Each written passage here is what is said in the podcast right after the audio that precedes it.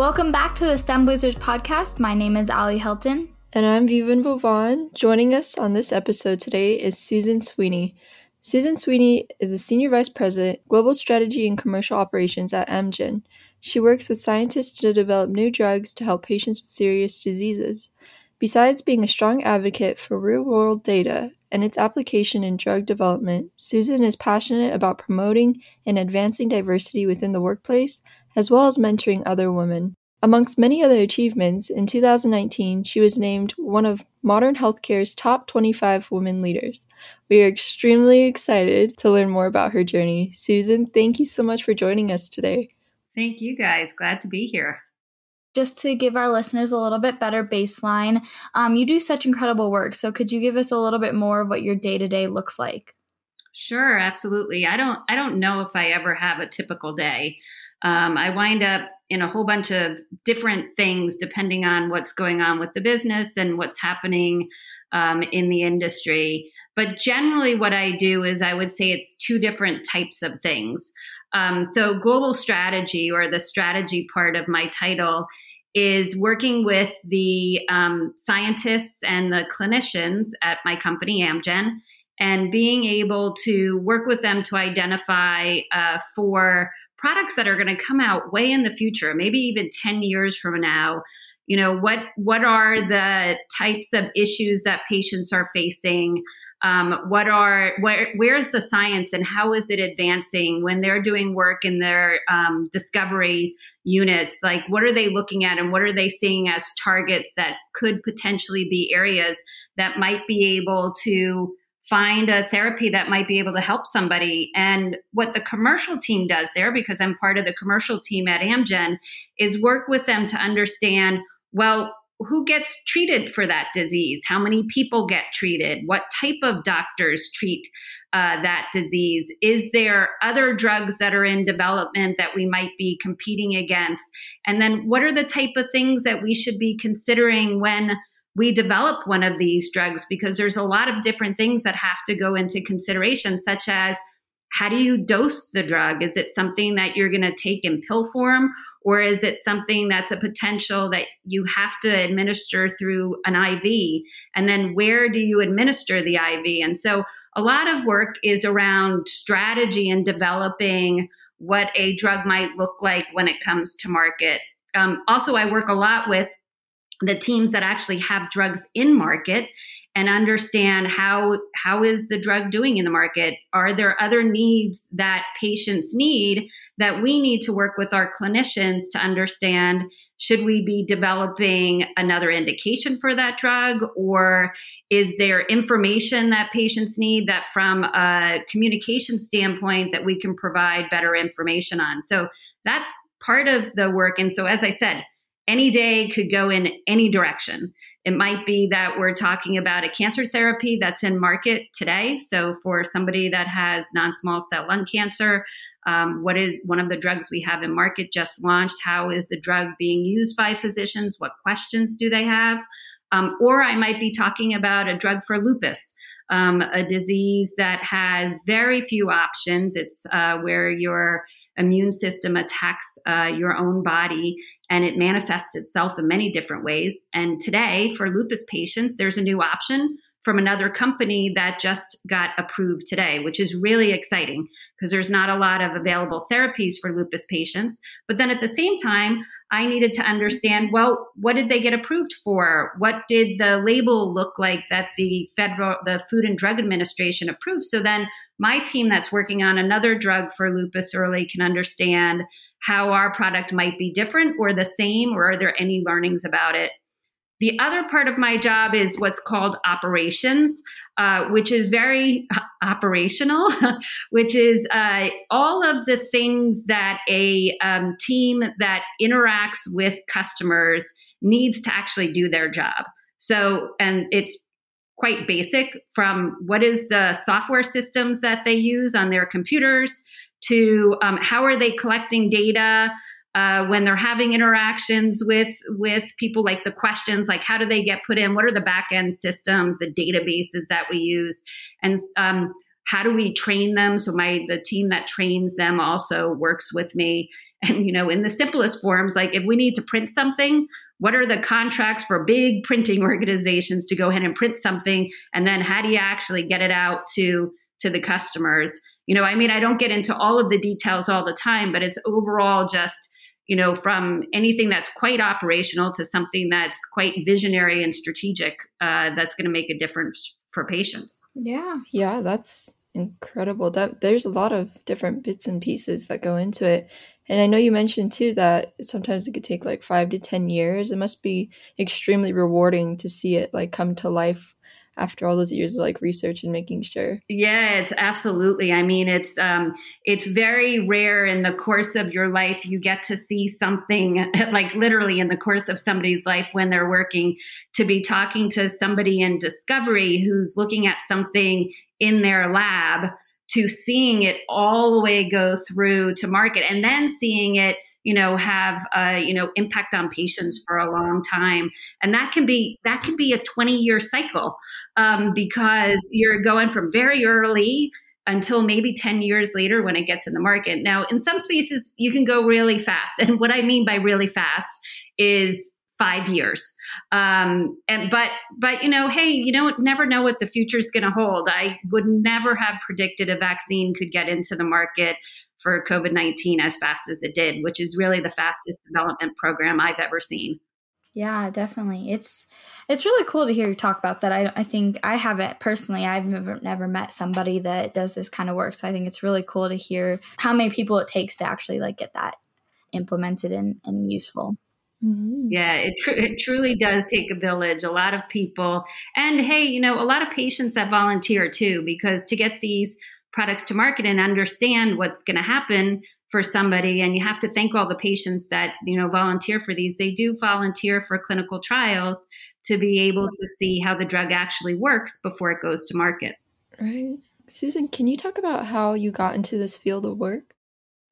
Very um, roundabout. I, uh, I, I went to my undergraduate was at uh, Gettysburg College Liberal Arts School, and I went there because I, honestly really didn't know when I went to college what I wanted to do. And a liberal arts school, Gettysburg's in Pennsylvania, and it had, and it was general, it's pretty small school, but it had a really good program that gave you a diversity of things that you were exposed to.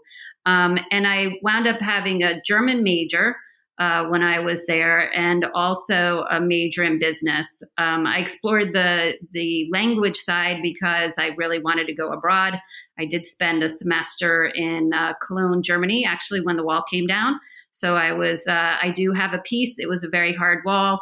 We sold out of McDonald's hamburgers and sledgehammers for those that were standing next to the wall because of how many people were coming over from the east side and seeing the west for the first time or for many, many years. But I, um, I graduated and I went to New York City and I wound up working in baking for a year. And I got there because I met somebody who was a headhunter in New York. She went to Gettysburg also. She introduced me into, into the field of banking. And I soon found it wasn't for me. It was interesting and exciting, and there were things going on, but I couldn't figure out my purpose. And so I just happened to meet somebody who was running a small uh, medical device company. He was an entrepreneur and it was a very, very small company. There was only about four of us there. And I discovered the pharmaceutical industry, the medical device industry, and entered uh, the industry that way. And then it was just learning afterwards. I went back to school while I was working at Columbia and got my master's in public health and with a concentration on epidemiology and found a, a marriage between understanding the business side of healthcare as well as the science side of understanding how you know the etiology of diseases through doing the work in public health which brought me into the pharmaceutical industry. Um, I first um, I had consulted to the pharmaceutical industry doing health economics research and uh, then I moved straight into Bristol Myers Squibb and stayed there for 24 years uh, before I made it over to Amgen. Awesome. So sounds like a lot of like all your education and experience in your field is super relevant to today with COVID 19. Can you talk about what it feels like to have a career like yours during a global pandemic? Oh my goodness. Uh, so, as an epidemiologist, um, it's not a term that people use on a daily basis. And now we use the word epidemiology every day. Most people would say, What? You're what? Like I would say, I, you know, I did my concentration in epidemiology, and people would always say to me, What? What are you talking about? I'm like, It's the study of diseases. And now, of course, Dr. Fauci is on the news every single day talking about epidemiology and what it means and how do you look at it. So, you know, um, it's, uh, it, it's, it's been really for me just interesting watching how uh, things have played out with it. I mean, in honesty, when the pandemic first um, was discussed coming out of China back in 2019 at the end of the year, and we were seeing the initial data coming out of it, having a background in epidemiology and just seeing the rate at which we were seeing the virus spread actually scared me a lot um, because the the rate was moving at a fast pace, and then you saw it come into the United States and then into other countries, and so overall. You know, sadly, I kind of knew the direction that we were moving and what might happen. Now, on the flip side of it, that you also know from studying epidemiology um, that there are good public health protocols uh, that we can follow to help you know ameliorate the spread and you know helping people understand what the benefits are those has been rewarding. We have uh, we had a former surgeon general um, as part of our team at amgen. And so him as part of our team talking about what was happening in the market and also um, what was happening across the world really helped us understand how do we protect our employee base? Mm-hmm. what are the type of things that we needed to make um, different decisions on with regards to where people are work. And so, for example, at Amgen today, still we have a predominantly remote workforce. Um, our sci- some of our scientists are back on campus because they have to be because their experiments were going the whole time. Our manufacturing people because they were making the drugs that were going. But many people like me, we work remotely and we have been through the whole pandemic. And we will continue to do so until we feel it's safe right. um, and put those you know those right guards in place. Definitely. I could see how um, just the difference for you having that perspective and you looking at it i could definitely see how it can be scary because you're seeing that and you understand it from the very beginning. Yeah. And you said that you worked for a large pharmaceutical company for 24 years. Was this a job that you always saw yourself doing? And how did you kind of get there yeah, so I, I wound up, um, as I said, I, I wound up working for the small medical device company and then really discovered um, what are, were the possibilities of things that I could work on. And one area that I wound up in was uh, with my public health background and EPI was in um, was in health economics or um, or what some people call also is just um, overall how do you develop real world um, evidence uh, based data to be able to show how products actually perform in the marketplace. And by the way, there's data that you can tell overall for procedures and different things of what the results of it are. So, no, I never really pictured myself being in there. But once I was in there, what I did realize is the various numbers and jobs and different people it takes to bring products to patients safely um, and how many different type of roles because i would have thought, thought the same thing. I'm at the pharmacy i get a product i think about a pharmacist okay and i think about a scientist that's going to be involved. But wow there's so many different type of roles within a large company that makes that happen. From you know the they are scientists the scientists that understand the manufacturing process. Um, engineers that are actively involved with that of understanding the process. So what's the what's the process that you use to make a drug? And by the way for some drugs it's quite complex. You know the the period of time for when you actually start the manufacturing process to when you actually have a product that can be released into the market for some products can be a year.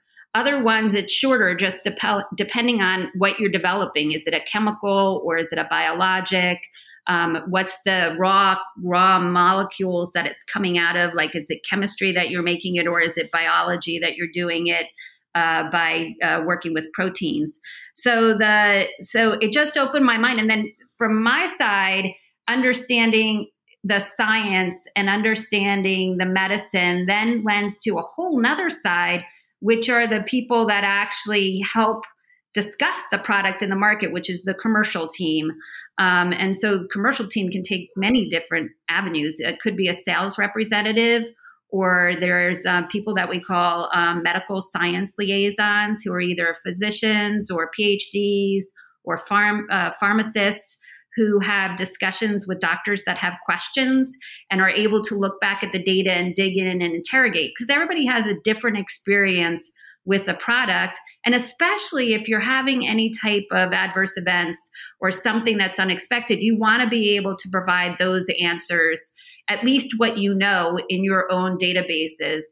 Um, and then the, then just trickle down from that. There's a whole group of, of uh, informational scientists in our in our company um, who work on understanding um, artificial intelligence and database analyses. And how do you look at that to make predictions on how things are going to work or not work? There's whole teams of um, HR people, human resources that then work with the people on the team. The company is a, is a little over 20,000 employees worldwide. So then there's other jobs like relocation. Somebody has to help people move around the world. So anyway, if for me, it just opened my mind to all of these possibilities. And I stayed there for 24 years because I was able to always find new, exciting things to work on, interesting people to learn from, and new skills to build without having to move outside of the company. Right. I definitely think that's important and, and finding a company that you value their what they're doing and you can also still grow within them. I think that that's um, that's why they that's why you stay at a company for 25 years. Yeah exactly. I mean another thing is just feeling good about the ethics and integrity of the work that people do. And um, as well you know just also the type of things that the companies do in providing benefits back to the societies in which they work um, for for Amgen, for example, there our focus of our foundation. It's a found the foundation is a separate group from Amgen. They are funded in part through the Amgen Corporation, but they're in an independent nonprofit organization, and their focus actually is on STEM.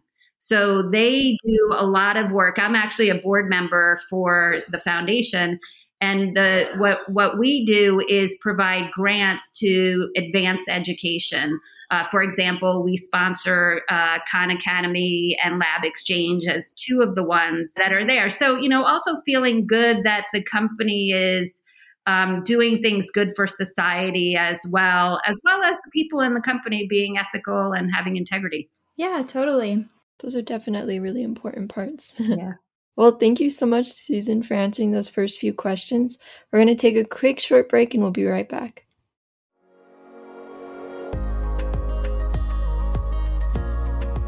Hi, it's Wendy Merchant, founder of STEM Blazers. With the school year now well underway, we are looking forward to our upcoming event, the Mocktail Social. This year marks our sixth annual mocktail, and it's designed to bring high school and college students together with professional women working in STEM fields for an evening of inspiration and networking, and it is always fun.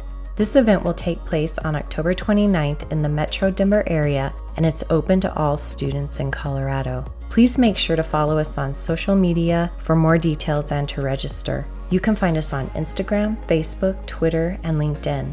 Our handle is STEMblazers. We can't wait to see you this year. Now let's get you back to the conversation. All right, and we're back with our second section of questions. Um, Susan, we this is the STEM Blazers podcast, and we love to hear about your perspective on this program and how this has impacted you and how this will impact um, other girls. So, the work that you do has such a high impact on on these young girls' lives. What would you say is your favorite part of this work? Yeah, I mean, just even what we're doing today, I mean, I think, at least from my story and my career, is really understanding what are different careers and pathways you can take. And one of the things that I always uh, say to people who are looking for advice on their career is find something you love and that you have passion for. You will always do better in things that you have passion for than those that you don't.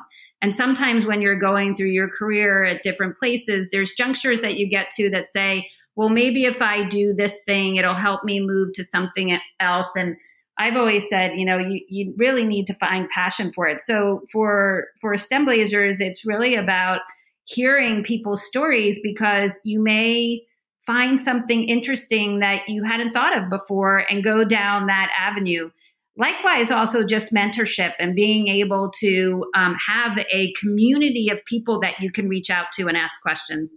I think that's another great thing that's available here. Not only the diversity of things that you can do in the STEM field and go into, but then also finding people that you can connect to so that you can ask the questions that you want um, to figure out, you know, where really is your passion. And as I said, for me, I didn't know where it was exactly. I was still figuring it out for a while, but when I found it, I found it. For sure. And and so you mentioned kind of like this mentorship ability that you have. Did you have a mentor growing up and can you talk a little bit about like the value of mentorship a bit more? Yeah, so yeah, absolutely. Through my whole life I've had different mentors that I've found along the way and it was in you know it was sometimes in places where i was least expecting it. Somebody early in my um, when i was still in high school somebody that i wound up uh, babysitting for when i was younger who had a particular area that they were focused in and kind of found a place where i could ask questions. But then as i got older and, and got into my career i also sought out certain people for mentorship based on specific things that I was interested in. So, for example, you know, the first time that you're leading a team, having a mentor that you can work with to give you advice on, well, how do you lead a team? What does leadership really look like? What what are the things that you should be thinking about to motivate people to want to come to work and do work like that? And so there's certain people that I found in in my life that had these leadership skills. I would see them and then sought to work with them or find a way to introduce myself to them to be able to create that mentorship. So I think you always have to some of it it may come about by happenstance you're with somebody and things fit and you move and you find out that there's a good mentoring relationship and some of it is to be more thoughtful about it um, and look for certain people. And then the other one is ask your mentors for other mentors. Um, they're great places to go to say, hey, you know, I'm really interested in this particular field and I don't know anybody in it. Do you know anybody that I might be able to develop a relationship with? I think it's all about connections. Yeah, exactly. Exactly what I was going to say. Like having those connections can really get you anywhere that you want to get to. Yeah, and I was going to say when I was growing up, there was no social media. I mean, even when I was in college, uh, we still weren't hooked to the internet yet. I think when I left college, the internet started to exist, and I had my AOL account for the first time. So, you know, social being able to connect and understand even just the social connections, but like LinkedIn. LinkedIn is such a fabulous resource for me now right. uh, because I can see who I'm connected to and who they're connected to which also allows me to make the world a lot closer together than further apart. Definitely. I think that's, I mean, with this podcast as well. I mean, the, our whole point is to reach girls that are even outside of Colorado that can listen to this and relate because they can't be in our program. And so that social media and, and the internet gives us that ability too. And I think that's, that changes the whole game because now we're reaching even more girls than we are just in the schools. And Susan, um, how do you feel you're blazing the trail for the new generation of girls? You know, a lot of time that I spend with people I'm mentoring is sometimes career advice and how they're advancing their career forward. But a lot of times it's also just practical advice on life. Um, so as a um, as a mom of six now, so we have uh, three sons, uh, three daughters, my husband and I, in a combined family. Um, and bringing up a family and working full time can be hard, especially when the when they were younger. And by the way, the youngest just turned 18 yesterday, so he has claimed they are all adults now. Um, the uh, happy birthday to. yeah, exactly. So he, uh, the you know the just the struggle of trying to maintain at home, like taking care of kids and school and um, you know their school like maybe your own schooling at the same time sure. you know how do you balance it I, i've had a lot of friends who were very hesitant to take a job promotion uh, because they were worried it was just going to be too much. Like, how do I do all of this? And, you know, the answer is there's no solution that fits everybody. Uh, but it's worthwhile to get a group of people to connect with to understand well, how do you do it? What are some tips? What are some things that you should think about? So um, I, I, definitely spend time in that area. Um, but the other thing is, you know, just really pushing um, and being pushy on pushing a corporation like my own. I mean, I've worked for great companies that have really advanced women in their fields. Um, but yet, still, when you go and look at CEOs at the very most senior level in our industry, um, it is starting to move that there are more women in these positions, but I would still say there's a long way to go. Um, sure. Even at the executive level, where I am, I think it's about 30% right now. And there's lots of statistics on this, lots of studies been done um, that at my level, it's only 30% women. Yet we're graduating more women from college now than we are men. So why, where's the, where's the divide and why is that happening? And pushing, you know, some biases that have been built in for years and years and years to think differently about getting different people to run things. Definitely. I think that you can talk about oh like more women are graduating but then there is this gap between that then who what women are becoming executives vice presidents presidents um, everything like that so it, it is women like you that are in these positions, these vice president positions, still pushing, saying, yes, we're getting better, but we still have a long way to go, and still pushing for those that really make it opportunities for girls that are in elementary school right now. Like that, you, what you're doing right now will affect them in 15 years. So it's it really is awesome work. Yeah, definitely inspiring me as I listen to your story. So definitely. Yeah. All right. Um, we're going to move into our rapid fire question round. So, we're going to ask you a series of questions and we'll have you answer them as fast as you can. No pressure. I know. My goodness. Game on. um, the first one is What is something that you've always wanted to try, like a skill or a hobby? Oh, I've always, always wanted to go hang gliding.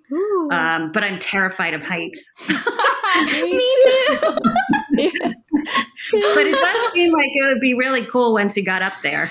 Right. For sure. How funny. What is your favorite book? I have so many favorite books. I would never be able to pick one book at all. I read. I well, so let me just say. I say I read. I don't really read anymore, but I do read. Um, I have. Uh, I started listening to um, uh, books on tape, Audible books, uh, when my son Aiden was born. He's 21 now. Uh, so I my first thing was an MP3 player. I listened over I don't know 800 books on wow. Audible over nice. those years, so you can calculate how many it was. so I could never possibly ever tell you a favorite book because if I open my Audible account. I could go through each one and be like, oh, yeah, I love this book. Oh, yeah, I love this book.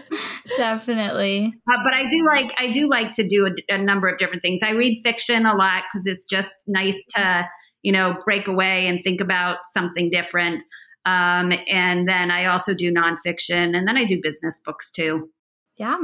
Yeah. What is your best life hack? Um, so my husband always says this, though I'm not sure he always does it, um, which is you have two ears and two ears and one mouth. So listen more than you talk. ah, that's funny. What is your favorite way to de-stress? Um, spending time with my family is a great way to de-stress. Uh, the other thing is, you know, right now we're located all over the place. I have two children in Colorado um, and we get to see them as much as we can. We all ski. So the one area that we do always come back to almost every year is to Steamboat Springs, Colorado, and ski together as a family, which is a is a great place to go and disconnect. I love riding on the lift and just having quiet. For sure. Uh, Susan, what makes you feel confident? You know, what makes me feel confident is just when I'm actually put in a situation that makes me uncomfortable, being able to adapt to the situation and do well. Um, the other day, I was talking to a number of, uh, we have a program for recent graduates of MBA, MBA programs at Amgen. Uh, that's a leadership program that they come in and they rotate through different um, roles uh, before they move into a permanent position. So they spend it's basically a, a, great exploratory career early career option because as i said there's so many different jobs. Going into a role like that you can spend three years kind of figuring out what are the type of roles that you want to or functions that you want to work in. But i did one of my pieces of advice to them is get uncomfortable and that's what i would say brings me confidence is when i do push myself a little more and i feel that little butterfly of something i haven't tried before and then i do it and then i actually can do it it's that that real feel of confidence. That's awesome. I love the way that you think about it because you never think that putting yourself in an uncomfortable situation could really boost that but that's awesome. What is your comfort food Hmm. Uh, my comfort food is. Oh, I know what my comfort food is. It's my absolute favorite food. I would eat it every day if I could. I know it's ridiculous. It's hamburgers. Oh yes, I, I love hamburgers. oh my gosh, I agree. and then, what was your favorite class to take? Uh, anthropology. So I took, and, when I was at Gettysburg, I took a class in anthropology, and um, it it had it felt it filled a credit, and that goes back to again, you don't know what you don't know, but just understanding how societies work and understanding like going back in time and understanding why people are acting where they are i actually find it quite useful in what i do now. Because if you think about it at a, at a large company we are like a little culture and we're a society within the culture. And you know, the anthropology class was was fantastic. Yeah, how cool. And then to wrap up these rapid fire questions, Susan, what is your favorite song? So right now, I just made a uh, Spotify playlist, a new one. I have lots of favorite songs, but right now, the one that's playing in my head uh, which by the way is a fun thing to do. Plant a song in the morning with somebody you know, and they'll get it stuck in their head all day. So I'll plant this one with you. Uh, it's uh, the Rolling Stones Ruby Tuesday. Uh, my daughter, who lives in Denver, is expecting her second baby today. We don't know oh, if Ruby is going to be her name when she is born, but uh, Ruby Tuesday is in my head right now as we get ready for Ruby. How awesome! You could definitely check out our mentor playlist on Spotify to hear Ruby Tuesday. And lastly, this is a question that we ask all of our guests. Standing where you are right now, what advice would you give to your high school self? Uh, to my high school self, as much of what I said today is, you know, reach out and understand what are the possibilities. I really had absolutely no idea what were the many, many options of things that would be available for, for me to explore and enjoy in my life. Um, I, I, grew up in a small town in New York. My parents owned a hardware store. Uh, there's nobody in my family that was in the medical field or the biotech or pharmacy or anything like that. And so it wasn't even in my mindset. And so, you know, you might wind up in a particular area with your own family or um, people that you know that are within a certain space, um, go find mentors. If you find interesting things or read about something, go connect on it.